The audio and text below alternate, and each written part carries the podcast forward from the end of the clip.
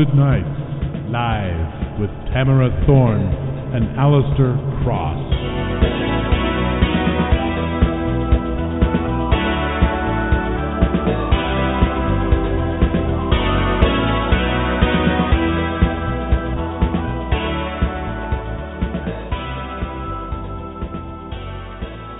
Good evening, everyone, and welcome to Haunted Nights Live.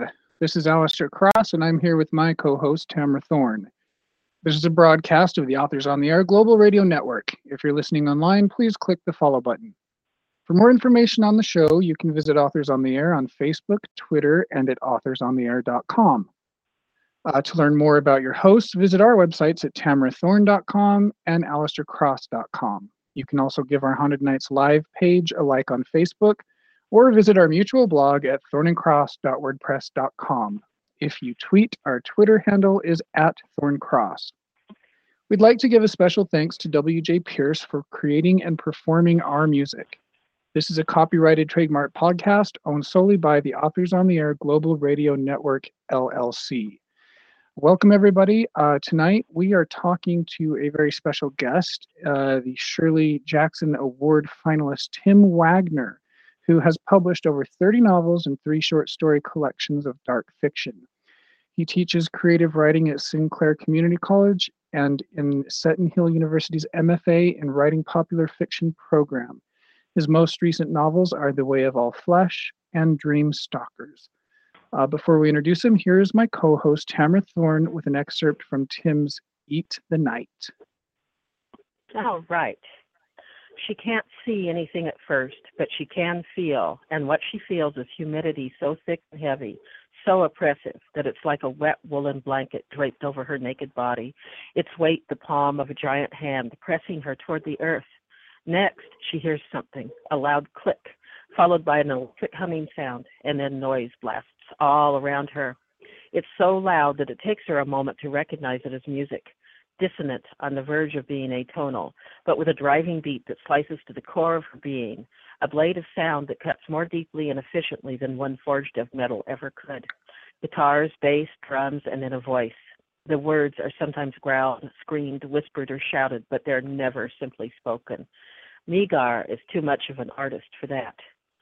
Gonna walk away from the light of day, roam among the darkest stars, find a place where nothing is right, when we get there, we're going to eat the night. Eat the night, eat the night, eat the night, going to eat the night. Everything we thought we knew, meaningless, never true. Feast is famine, dark is light, forever hungry, eat the night. Eat the night, eat the night, eat the night, we're going to eat the night.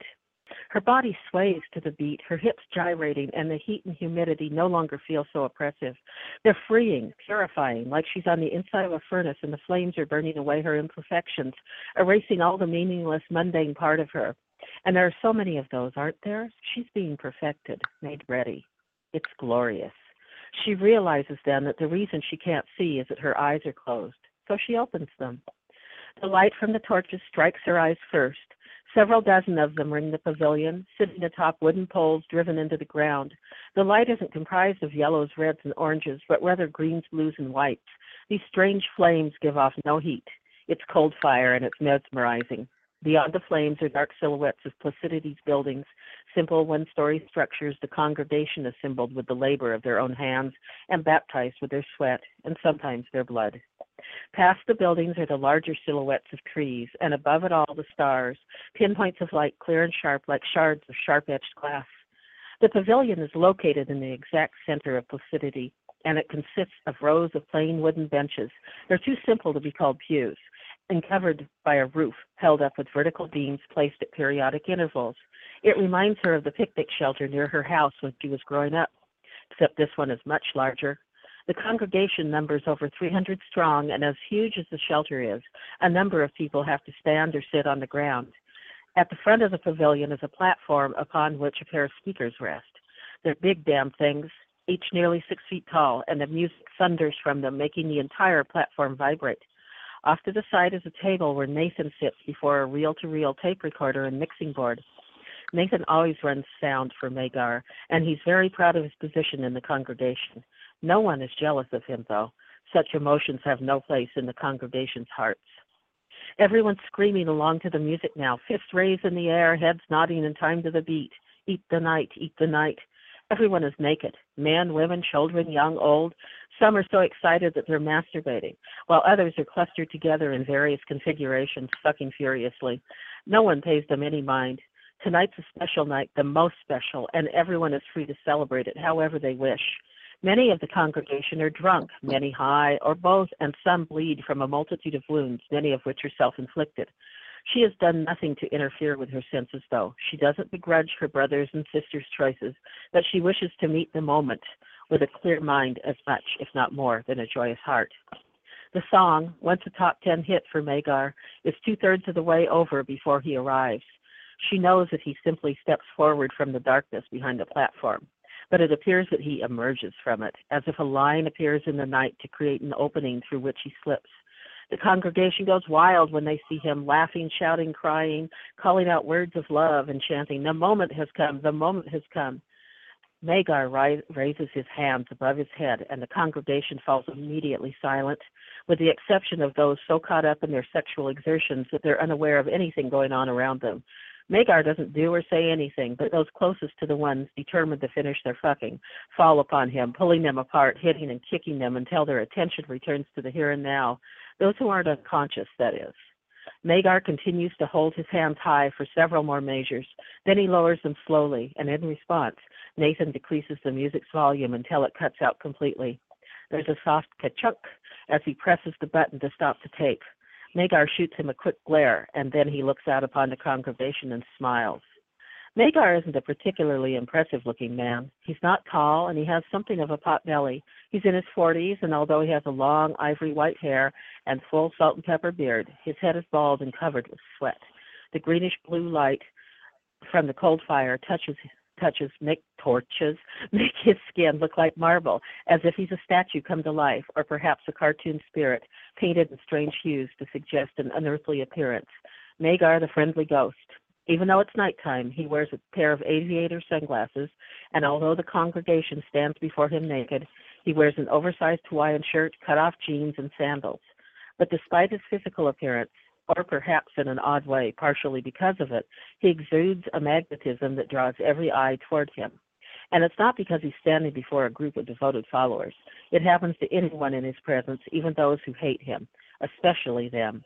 She knows because she's been with Magar since the beginning, and she's witnessed it happen time and again. The magnetism made him a star, and it made him a leader. And tonight it is going to make him a god, or at least the next best thing. Very nice. Very nice. All right. Please welcome Tim Waggoner. Are you there, Tim? Hello. I am. Thanks so much for having me. Hi. You're welcome. I want to start off by saying this is so uh, well worded. You have a really firm, or at least you seem to have a really firm command of the language. My first question for you is do you ever struggle with that? Do you this reads so well. It doesn't sound like there was ever a, a point at which you get stumped and spend a lot of time trying to find the right word. And that may seem like a silly question, but does that happen to you?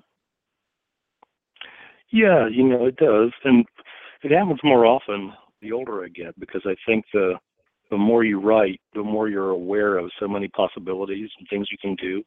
And it actually in some ways makes it harder. But yeah, there are times when I'll be writing and I'll stop and I'll labor over a sentence or I'll write a few sentences past and then I'll stop and go back and change it. So that does happen. But in general, I try to write or just kind of naturally, you know, try to write fast yeah. to kind of capture that sort of energy.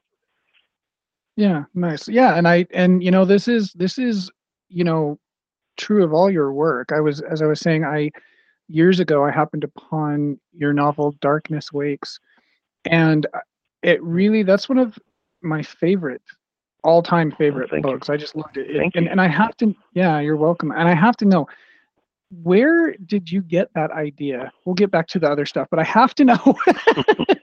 Darkness wakes. What what where what, did that idea come from? Well the i originally wrote a short story that called when god opens a door that showed up in cemetery dance magazine that ah. you know used a, used a, a similar kind of the, the, same kind of core premise, but I got the idea, and uh, my car was at the, I took my car to the shop, and um, uh, my, it was going to take a while for my for my first wife to come pick me up and bring the kids and everything. So I wandered over to uh, a nearby strip mall where there was a video store, and I looked at the videos back when there were video stores. you Right. could rent videos, and and um, you know I wandered around in there, didn't find anything, and it took forever for her to come. So I was wandering up and down the strip mall, and I happened to notice that in between two shops was just this door, and Right. it was just a metal door, and it's probably to you know some maintenance kind of thing, but it made me realize that there were doors that I'd seen like this, and you know little shopping centers, or other places, are really kind of all over, that are unmarked, and you don't really know what's behind them. And this door, somebody had tried to scratch the word "fuck" into the door, and but they only got F U C, and then like it looked like an L. It looked like fuck. Right. And The Fuckle door, I remember. me as, yeah, and it struck me as so odd that I thought, well, there's got to be something weird and sinister going on behind that door. So that's And you know, and that's where the core of the idea came from. You know, and I'd also had heard that, that- and I don't know if it's true because I am I'm so not a man of the world when it comes to this kind of stuff. But you know, I've heard that there are sex clubs in places where they're just not there's no signs or anything. So there could be Yeah. a door, you know, and that's the place where you might go, and people in the know would know where to go. But everybody else, you know, there might be like uh, I don't know, a yogurt store store, and everybody's going to the yogurt place, and they don't know what's you know they don't know what's there. And so those Well- you know, those two ideas kind of came together. Nice. Well, just so you know, the center of whenever nice. Well, just so you know, whenever I get the chance, if I have a sharp object and there's a metal door, to this day I type fuckle on the door. Awesome. There you go. teasing, just no, I love that book. Loved it. All right, Thank you let's. so much. You are very welcome. Let's go to the very, very beginning of all of this. When did you first start writing, and when did you first get published? Well, you know, I've always, like so many writers I've talked to, I've always come up with stories, whether they were, you know, stories that I would kind of invent, you know, with the action figures I would play with. And, Mhm. you know, sometimes these things would be like epics that would go on for days or weeks, you know, in the, in Yeah. the history of these characters.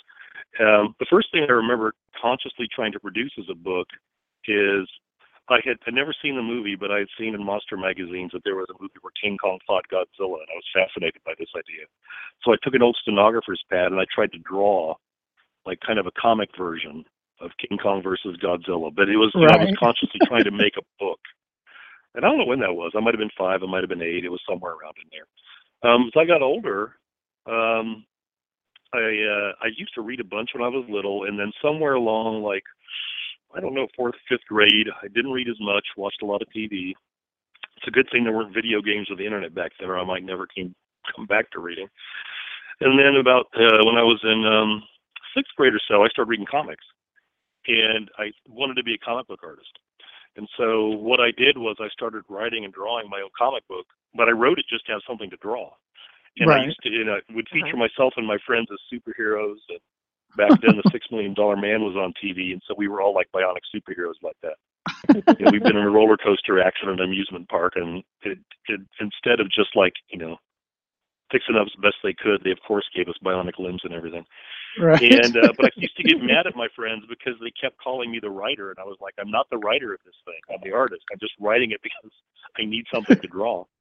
But you know, as the years you know went by, you know, I realized that um, it took me longer to draw something than it did to express it with words, and that there were ways that I could express things with words that I couldn't do in art, and I just became more and more interested in stories. And then I shifted over you know, also once I hit high school, I shifted over from reading comics, still read comics, but I also started reading tons of books. And uh, so I just kind of started shifting over to that. And then when I was 18, a little before 18, I read an interview with Stephen King in an old Dracula Lives comic book that uh, Black and White magazine that Marvel used to put out. And this was back when he had just published The Shining, so he was not super famous yet. You could find interviews with him in places like this. And reading it, it was the first time I realized that a human being could decide to become a writer. You know, like you could decide to become a doctor or something. right. It just Right. never Uh-huh. occurred to me. And so, you know, at that moment is when I started thinking about it. And then once I uh, got into college, I started work, you know, seriously pursuing writing. You know, I, I I did it as a goal at that point. So I guess I really, you know, started writing and submitting short stories around that time.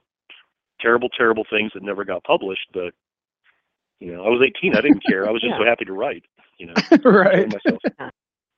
Do you do you ever draw now still, or have you given it up? No, not not very often. I mean, I still can draw some of the little characters and things that I had invented, uh, you know, Mhm. back then. And uh, one time I did a reading. My oldest daughter's 20 now, but I did a reading for like her second or third grade class of a, a you know a story that was appropriate for their age group. And I made the mistake of like showing them I could draw a dragon, and then suddenly instead it was, it was like instead of autographs, I had to draw dragons for all these kids. So it was really fun. It was cool, but it was yeah. like you know I had to do so many so fast before they had to had to leave. It's a lot Sometimes I still draw, but not not much. I really don't. I just don't do that much. Uh, of it. nice. so, so why horror? Uh, And it looks like you do a lot of science fiction and some fantasy Mhm. too, but Yeah. why horror?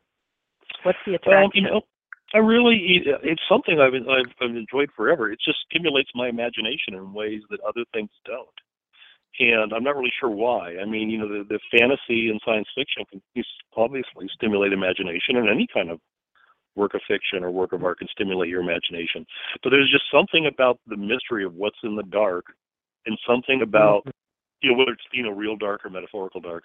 But there's something also about this idea that that when it comes to like horror, and it, it might not be like um for like realistic horror, like if it's just like a suspense story about a serial killer, but this idea that reality is different than you think it is, which I think is pretty scary. Right. You know, you think you know how Yeah. things work, and you think you know how things are, and you can do that with a like a crime story can still do that too, because you think your life is okay, Uh-huh. and then some kind of crime element comes into it, and shatters it. You know, you're at the bank and a bank robbery happens.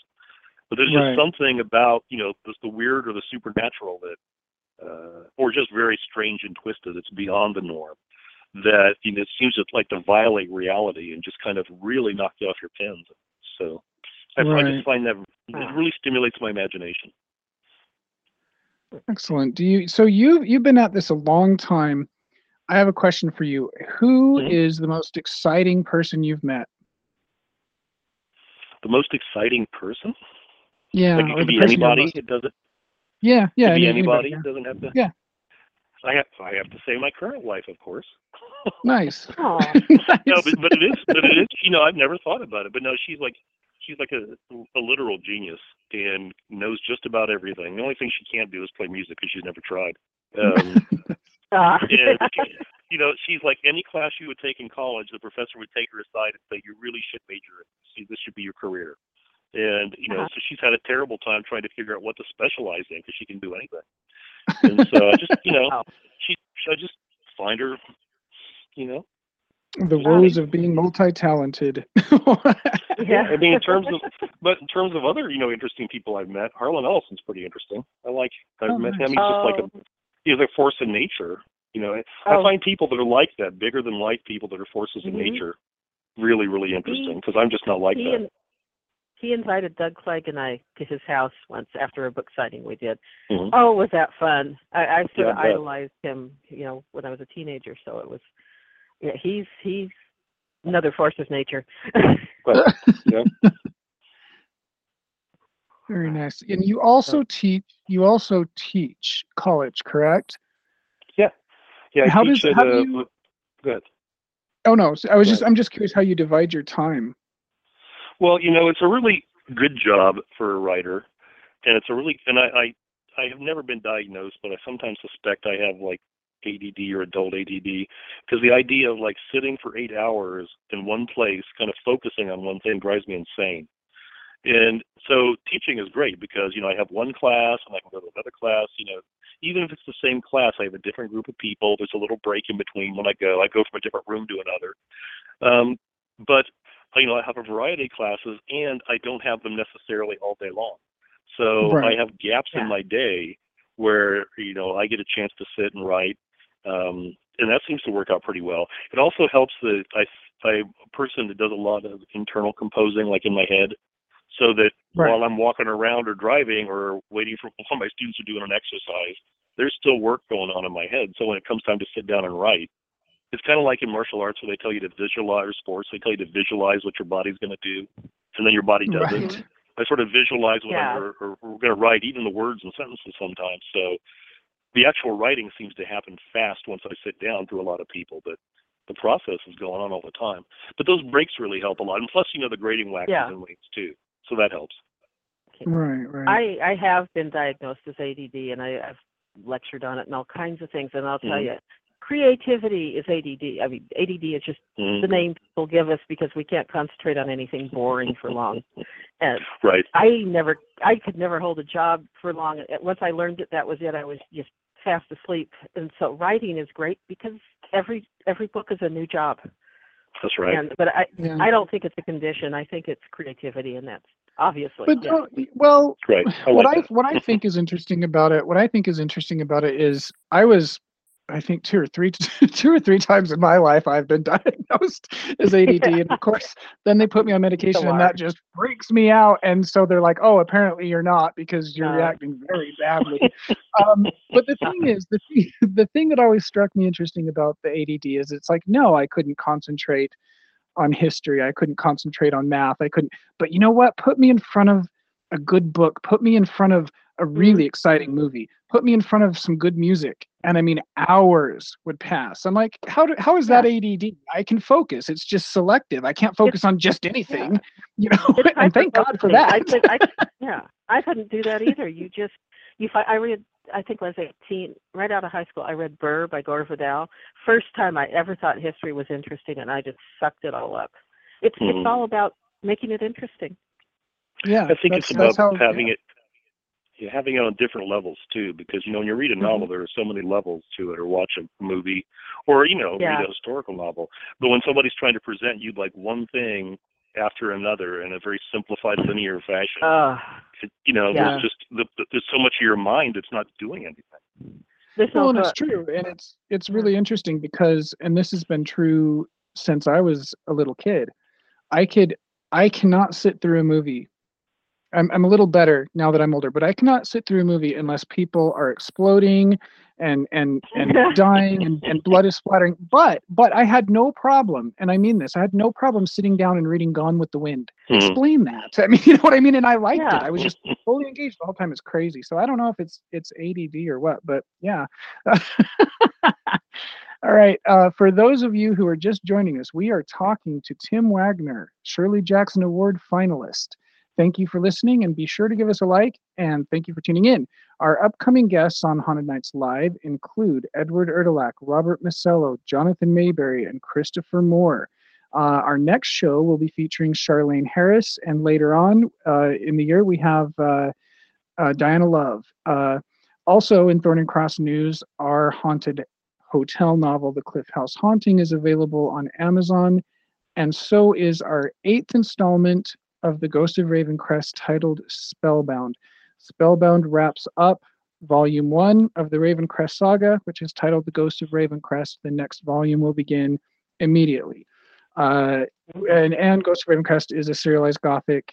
It's in the vein of Dark Shadows, Rebecca, and we do new installments about every four to six weeks. Um, and then at last, my debut solo novel, a vampire tale titled The Crimson Corset, is currently at the very tail end of production, from what I hear, and expected to be released within days, like tomorrow, maybe the next day. I don't know because I don't pay attention, but very, very soon, days. Uh, you can you can learn more about our Very uh, excited. work. Yeah. Yes, very soon. You can learn more about our work and us at uh, our websites. Mine is alistaircross.com, and Tamara's, of course, is tamarathorne.com. Okay, Tim Waggoner. Alistair, Huh? wait a minute, Alistair. What? Everybody should tune in to the podcast from last week's show where I interviewed you and we did a lot of dramatic readings from our stuff, yours and ours. Oh yes, yes. We had a good time. We had a good time last week on our own show because I am going through uh this this this the Crimson Corset is coming out, so um, I'm getting set up with a lot of interviews and reviews and all this stuff. And um, I thought, hey, why not be a guest on my own show? So I was, and we had a Yeah. good time. We did really bad dramatic readings. We should Oh, not be horrible. actors, which we knew beforehand, No. but it was We a good have no time. so No, we have no shame. Yeah. So next, so if you, if you have an hour to kill, go check out our show from last week.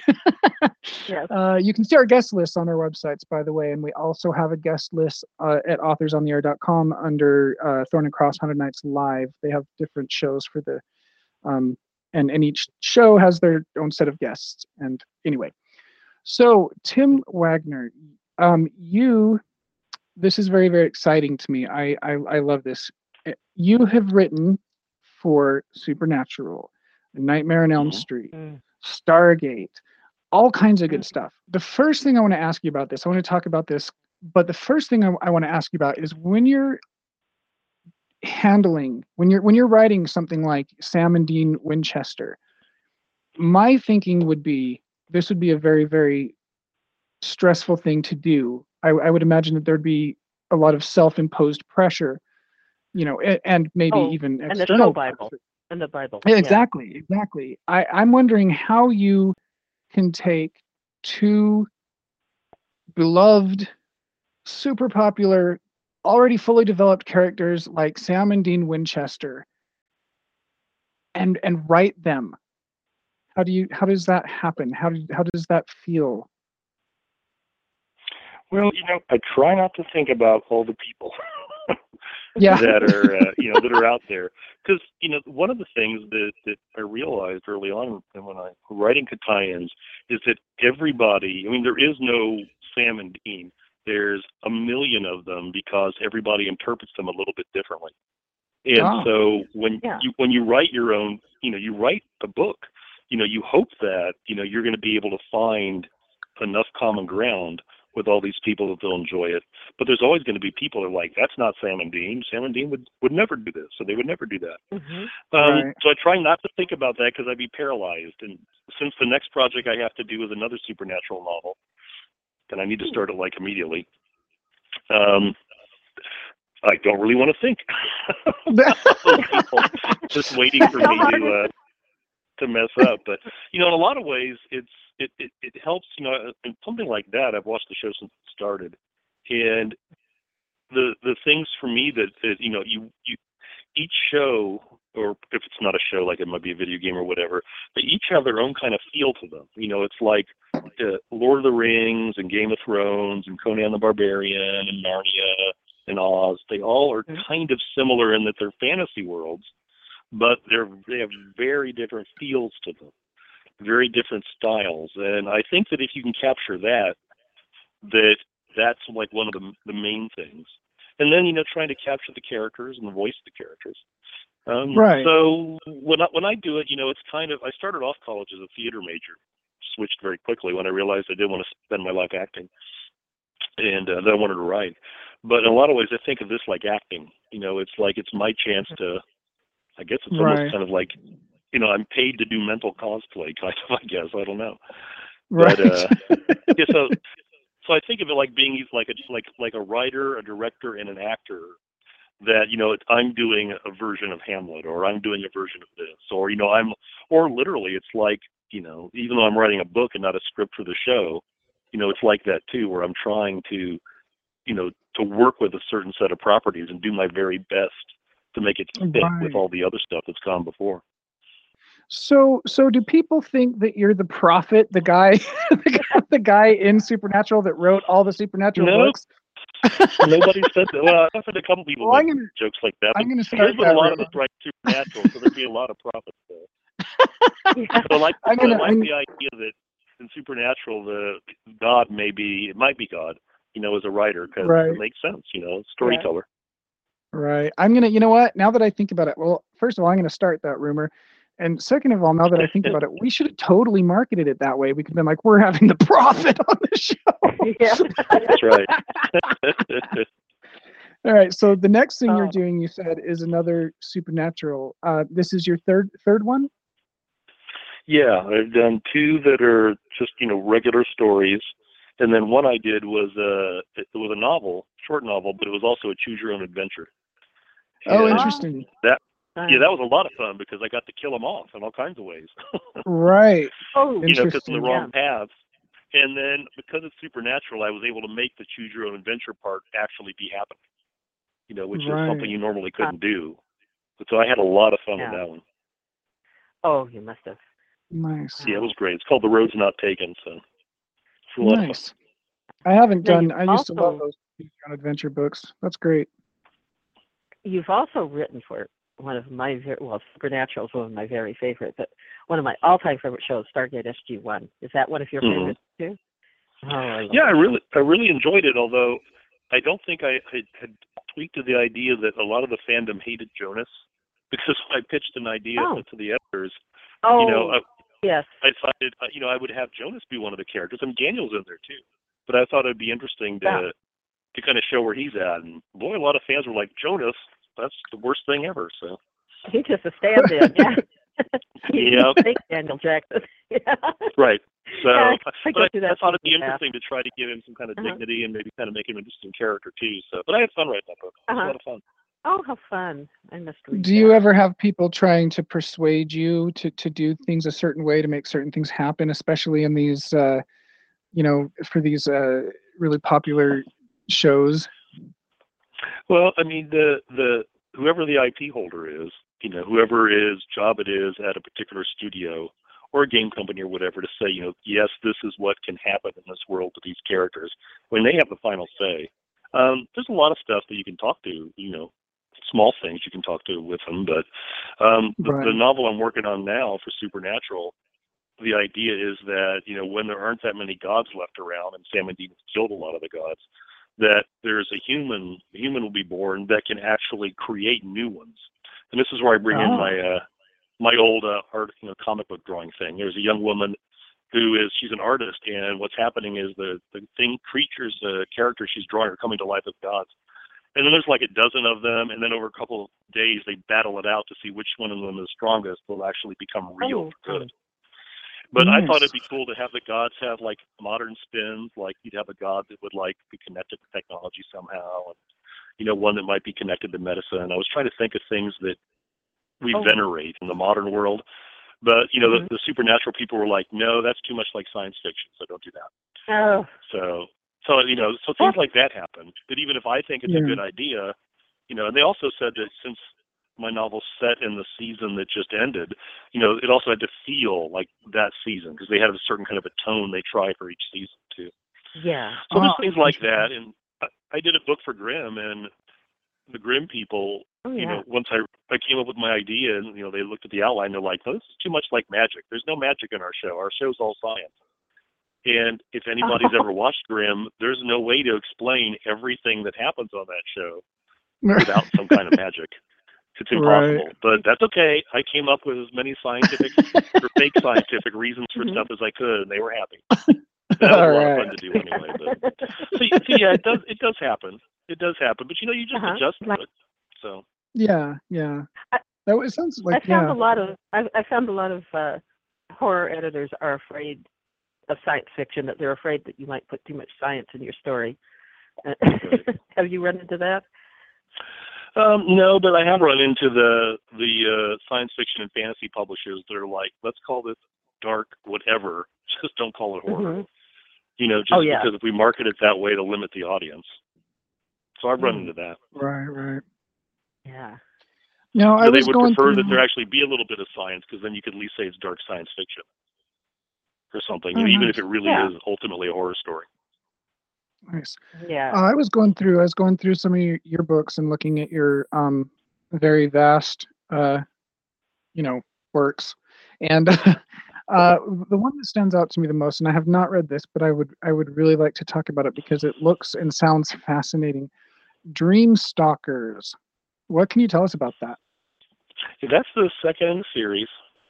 Um, the first one is Night Night Terrors, and the idea is that it's it's a it's a dark urban fantasy. It's more humorous and action oriented than horror, uh, although it is it is on the dark side. But the idea is that the um, there are people that can actually bring their dreams, manifest them, characters from their dreams into life, so they actually become alive. And Nice. these nightmares, they're always nightmares because nightmares are the most intense. So there's never any like a happy puppy that comes, you know, into existence. And Right. so there's an, an agency that whose job is to kind of make sure it's a little, you know, like uh, Men in Black, but with with uh, living nightmares instead of aliens. And so what they do is they try to make sure that these living nightmares behave themselves, and they have a, a a city in another dimension where they can move to and live there if they, you know, or be imprisoned if they can't behave themselves. And so there's an organization called the Shadow Watch that uh, polices this. And the Shadow Watch officers, there's always one human, and then there's the nightmare that they have created because it works best to to have a, a pair like that. And so my main character is partnered with uh, the the evil clown, the psychotic clown that she dreamed up when she was a teenager. Nice. And um, it's a lot of fun to have a completely anarchic uh, wrecking Nice. crew of a Uh, clown. Yeah. And uh, the nightmares themselves, when uh, they're a little like werewolves be- or vampires, because when the sun comes up and the dream dimension is a little bit farther away from Earth, they become human for at least the time of the day. And so the nightmare clown, he's Ah. like the completely opposite personality. You know, he's a very cultured Interesting. literate man, very, very restrained. And uh, so enough. it was, See, now it's a you lot of fun to write. Yeah, now you can. Now everybody Uh, can see why I'm so interested in this. I have to get. I have to get this book. Yeah, Somebody go get me me that book right now. Uh, the pet series, yeah, we need it for Christmas. yes, we do. um, and this, this, this. While we're on the subject of dreams and and and scary dreams, um, I, I have to bring up A Nightmare on Elm Street. I, you know, this Mm. is. I was really young when the movies came out, and I think that uh, they had a lot to do with shaping, you know, me. And I am now here with you, someone who knows a lot about that. Let's talk about A Nightmare on Elm Street. and its relation to lucid dreaming, which I know a lot about. Yes. Yes. Yeah. I remember when, you know, I didn't see Nightmare on Elm Street in the theater. I rented it from a video store, and you know, I popped it into the Mhm. the old cassette. It was like the size of a car. And, You know, popped it into the, the player, and I was watching on a small TV and just sitting, you know, sitting there. And there was a scene where like Freddy's in an alley. And his arms, like the sh- the shadowy silhouette of him, the arms have extended, and then he starts Yes. chasing this woman, and I I turned it off. I'm like, that's it, I'm out something that was so you know I, I rarely do that and I, you know You know, that was- younger than, but still and I went back to watch it but there was just something so primal about the first one and you know a lot of the imagery yeah. Mhm. that uh, I thought was really really affecting so when I got a chance to you know to do an original novel you know set in that world I, I, I was good I thought it was great this is another Oh, yeah. example though of like how the you know you end up getting the studio telling you you can't do something I'd come up with an idea. My idea was that Freddy was going to attack a woman, but she had like a a dream catcher over her bed. And when he came through the mm. dream catcher, you know, he actually came. It, it like tore away from him the part of him that was like a dream master, and he came out as human. And so he like he, he runs from the house because he's so disoriented. And for a while, he's pretty excited to be human again. You know, to kind of just live life as a human Yeah. but some but something has Right. moved into his position as king of the dream realm and he he wants that power back but he also has to fight this thing which may or may not be you know his father in order to get his his throne Mhm. back and so we were waiting for the, the editor and i we were waiting for permission from new line cinema and the editor finally goes this is taking too long just start writing it which is always Oh. a mistake Ah. i found out I wrote 60 pages of this book, and New Line Cinema said, You cannot do this. Because if Freddy Krueger is a human being, that brings up the specter of him having been a child molester. And we don't want to deal with Ah. that anymore. At least at the time, because the movies at that point, it, you know, he'd become, you know, not exactly a, a hero or anything, but, you know, he'd become an icon that, you know, kids would dress up as, and so they just try to ignore that part. And you know, in my Ah. outline, I, I well, the way I was going to deal with it, I was going to have Freddy show up at a just hang outside of a playground, and the kids wouldn't talk to him because in the years since he's been dead, they've all been schooled in stranger danger and stay away from people. And that was the only. I think he was just Mhm. going to leave them, and that was going to be the only thing. I was going to make it very mild to reference it and have Right. an explanation why he just doesn't go back to this space. But no, so I had to come up with a whole new idea and write it really, really fast. So I came up with an idea that Freddy wanted to find kind of an, uh, a servant that would uh, uh, operate for him in the real world more because he was frustrated because he wasn't. People were starting to forget him, and he wasn't able to affect the real world the way he used to. Right so it's the story of him trying to turn a, a teenage boy, you know, into his protege, which is the name of the novel. Right. Nice. Very nice. So what is your when you what does your writing schedule look like? Do you do this every day, several days a week? It's probably several days a week. Like I said, the grading from my other job, they, they, it waxes and wanes, and there are just times when I have to do that for a couple days. Um, but in general, I'd say you know it, it's it's several days a week, most of the week, definitely, Nice. and you know at least for a few hours every day. Nice. All right. So I, I have to ask, I know it's not the most original question, but you've been at this a long time, and I have to ask, what advice, what tips would you give to aspiring writers? Do you mean like craft tips or publishing tips or? Uh, all of the above. Mhm, Anything Um, like. Okay. Well, I would probably, I would, I would tell new writers, and I tell them all I do since I teach creative writing, but you know, to to try not to write based on all the stories that they've absorbed, especially their TVs and TV shows and the movies, because people absorb thousands upon thousands of hours of this stuff, and that ends up becoming the experience that they draw on. You know, they they they draw on their experience of media as opposed to their experience of life a lot of our experience of life now is all the same sort of media. You know, we're all on Facebook, we're all on this, we're all watch this, we all do that. And so it's harder for them to write stories that, you know, aren't like those other stories that aren't just pale imitation. Um, so, you know, to tell people to try, you know, to draw on their own experience and, you know, you don't have to go off and do, you know, I don't know, you know, travel the world and do odd jobs and all the, the romantic stuff of the you know the image of the writer who's trying to live life and get ballot experience and all this. But just Uh-huh. paying attention to to you know yourself and your friends and your family and life around you and try to you know base your fiction on that. Even if you're writing about like you know a starport somewhere i mean you can still base the characters and the things that happen you know on your job whatever it is you do. You work at taco bell and you can still you know be writing about the food place and the spaceport. And but it'll come from a place that is probably going to be more original because it's going to come from your own observations and your own feelings. It's not going to be just, you know, Yeah. retreads of a whole bunch of media. So that's one of the biggest things that I tell people. I also tell them to be careful because so much of their media, it's just sound and sight. It's just visual. And so when people in sound, so when people write, they write movement and they write put sound in their stories. They don't describe anything else because it does they because there are no smells to their media. There are no touches. You know, no kinesthetic sense of when, of all. point. Um, Interesting. and so they have a terrible time with that. And because their experience of media is always as a passive viewer, or if they're playing a video game, I mean, they're still not literally inside the game doing anything. They don't write with an Uh-huh. immersive point of view. And so they write with a very distant, very bland point of view. And so they really, it's really hard for them.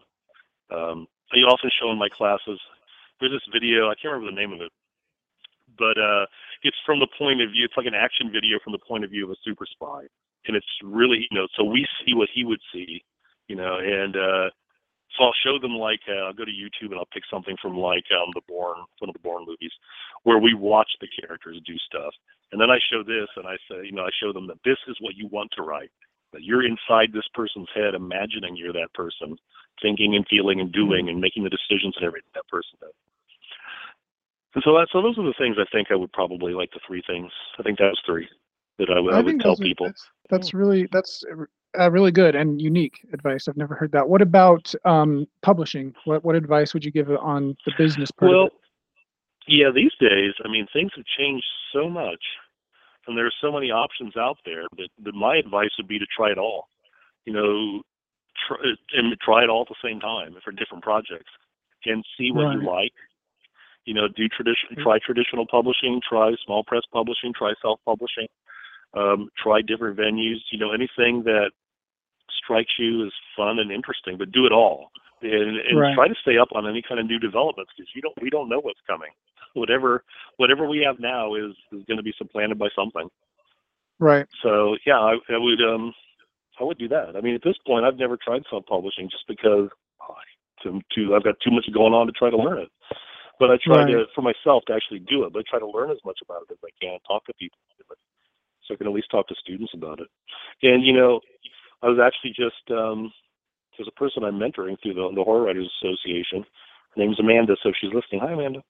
you know, and I just answered some questions from her tonight, and that was one of them. She was, you know, she was saying people saying you should do this or not do this in publishing, and I'm like, you should work toward your own publishing goals and nobody else's, and Right. try to do it all, try to learn it all. because at this point, you know, there's no, and there's no one path anyway. Each of us makes our own path. We create it each time. So it's it's not Oh, yeah, like you tell people this is how to be a doctor, this is how to be a lawyer. They can follow.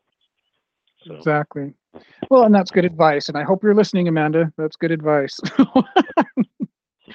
um, all right. So if let's see, if you is there anything that you've written that you wish you could go back and change? Is there anything that you're really unhappy about? That's a really good question. So I'm sitting here in my office and I have some of my books on the shelves. And I'm looking at them like, is there anything? you're looking at them. Uh, you know, I, it's it's weird because sometimes you know I don't go back and reread stuff very often, but every once in a while I'll get curious and I will pick up a book and you know I'll start reading something and I usually don't think it's terrible. I usually think that that it's it's better than I can write. I I look at it, I think surely an editor wrote this paragraph. They must have added it, and I'll go back to the original file and look at it and go, oh look at that, I did write it that way. And then I think, how did I do that? I can't write that now. So Oh, so I don't really have the you know the feeling of you know I wish that I hadn't done anything. I mean there are times where you know you wish you had tried something else or that something had maybe um caught you know on fire a little bit more with people or um maybe things had worked out differently like oh it's too bad that editor left this publishing house because I really enjoyed working with her or you know who knows right. but no, I don't. There's nothing I would go back and and redo. You know, I remember when I was one of the schools I taught for the years ago when I was teaching part time. Uh, one of the professors had Margaret Atwood come in on like a, a video conference, which Oh. was a big deal because it was like a super new thing back then. And I asked her how it went, and she said uh, she didn't want to talk about The Handmaid's Tale, which is what they were reading in class. She said all she wanted wanted to talk about was her new book. like, because the old book's all gone. It's you know you, you guys just read it, but Yeah. for her, who knows if she even remembers much of it. Right. so, the- you know, Right. my It's- focus is usually on what I'm doing now and what's coming up. So that's an interesting thing because i- i- as writers we get asked about characters and half the time I don't remember anything. People are telling me what happened in the story and say, "Oh yeah." Yep. It's, it's always whatever you're working on. Yeah, and that's the way it true. needs like to to be ask- because otherwise, you know, you there's no way you'd ever be able to do anything new. No. The only thing I hate is if I if I accidentally repeat something from a story that I didn't realize I did it. Just kind of oh. a theme, or you know, it could be something that it's not exactly the same, but it's similar enough that it's irritating me. Yeah. I haven't anybody now- noticed that yet, but I know. I, I just want to ask you a, a question about your characters. Do you let them take over if they want to? Um, sort of. I mean, it's just it, that doesn't seem to happen to me as much. But sometimes I'll have a character who I've planned to only be a short-term character, like in a book. I think they're going to die, Yeah. and it turns out they're so interesting, and they just have they more things will happen in the book, and more interesting things will happen if they stick around. And so those characters mm-hmm. end up not dying. I, but I choose not to kill them. You know, it's not like they Right. Just mm-hmm. do it on their own. So I usually don't have that kind of experience. I, a lot of people talk ever- about it though. Yeah. Do you ever have characters who insist on they're going to do something that kills them, even though you don't want them to? No, We haven't had that happen yet. Isn't that interesting? There's it's so interesting. There Yeah. are it, there there it's and you know I think that y- you get really great stories you know from both sides, but it's interesting because some writers like uh, Tamara and I both it's that it's it's that way. I can't. I just I I, I research and I start writing and I, I get to know the, the story and the characters of course, but I know that when I do it it's going to kind of go a different direction and usually when i let it it's fascinating what happens and to some people to to try to explain that it's just it's very strange but then you talk to other people who are really big on um outlining and, and plots and planning and that's totally uh foreign to me you know so Mhm. do you do do you do extensive outlining No, it's I probably do like kind of like medium level outlining. uh-huh. You know, I'll, I'll have I usually have an outline. Although that said, the novel I just finished, I purposely did without an outline just for the fun of it because I haven't done it that way for a long time. But you know, I'll still have even then I still have a general direction in my head of where things want Mhm. to go and a basic idea of you know of what the big Yeah. sections are going to be. And sometimes when I get up to a scene, I'll even if I have an outline for the whole thing, I'll actually outline the scene itself before I just right, Right. before I write Uh-huh. it. And so, you know, I yeah, yeah, I probably outline more often than not. That's for sure, uh, in various ways. Right. Outlining Um, outlining at the scene is interesting. I had we do do that. I had never thought about it that way. Yeah, it's true. Yeah. Yeah. Uh, we we are getting short on time, and one I, I also want to ask you about uh, the the way of all flesh.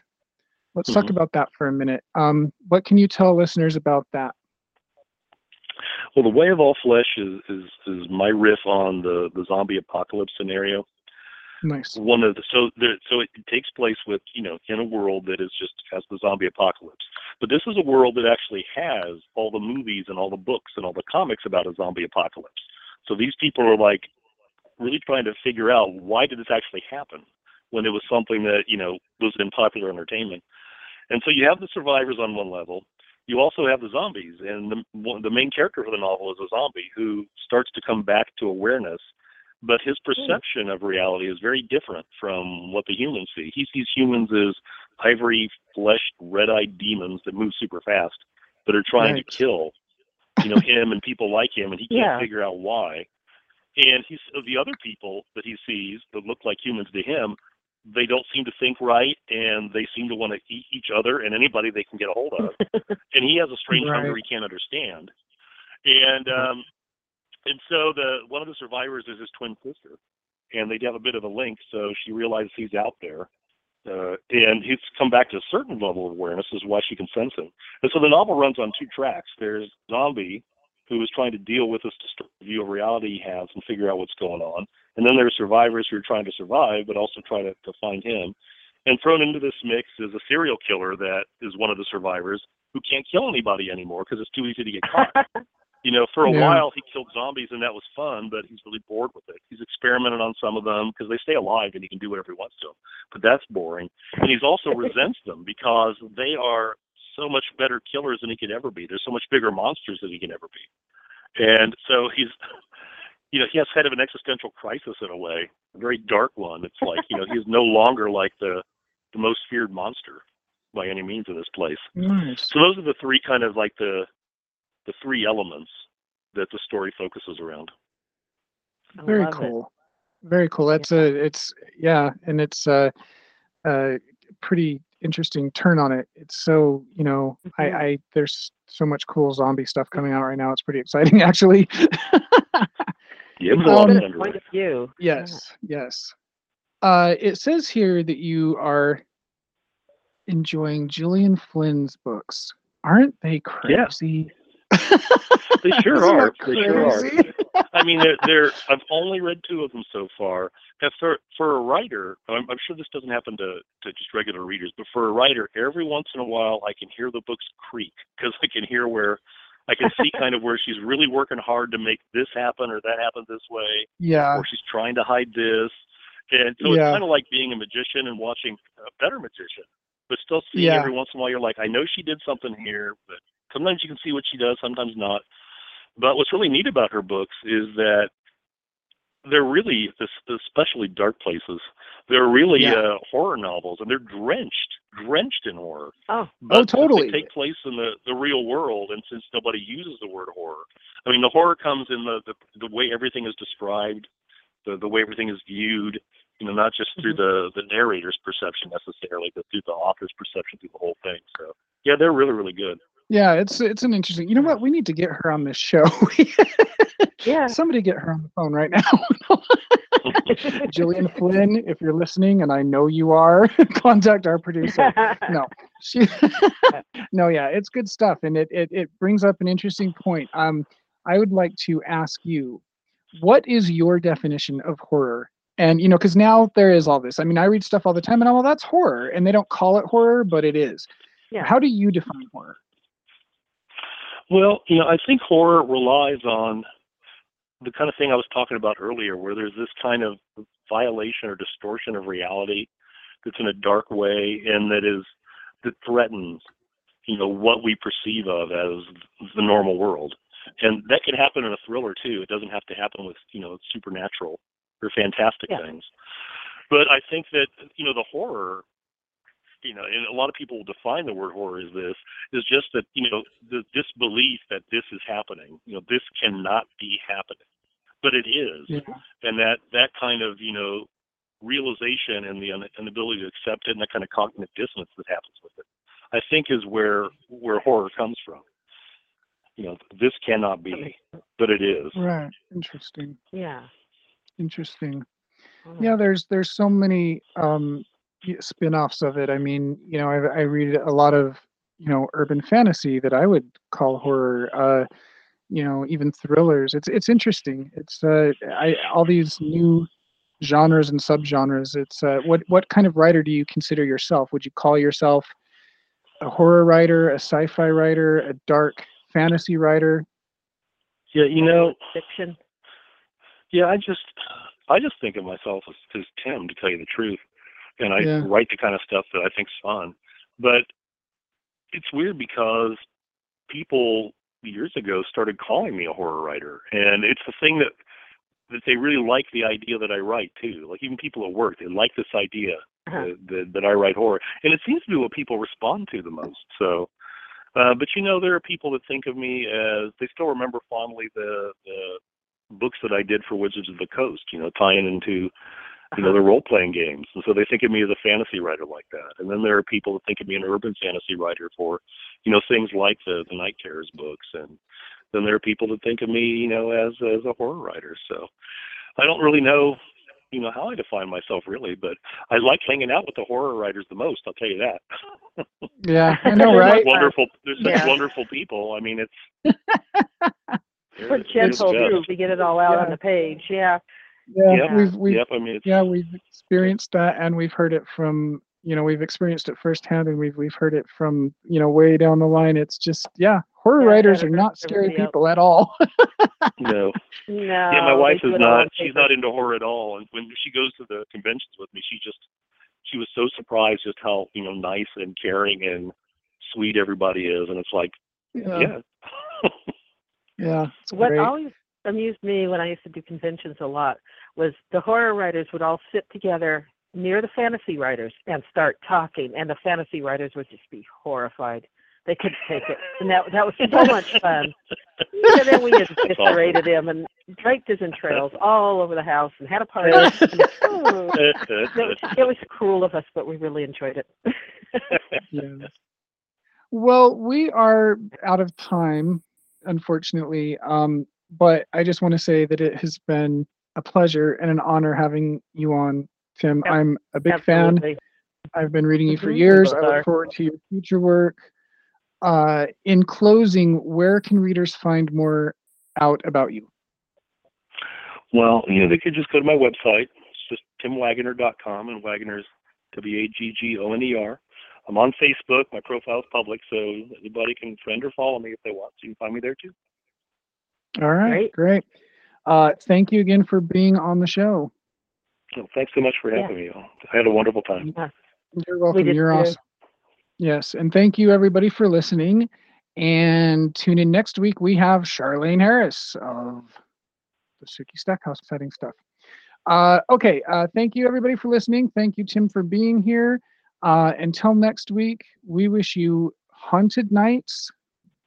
And sweet screams. Thank you for listening.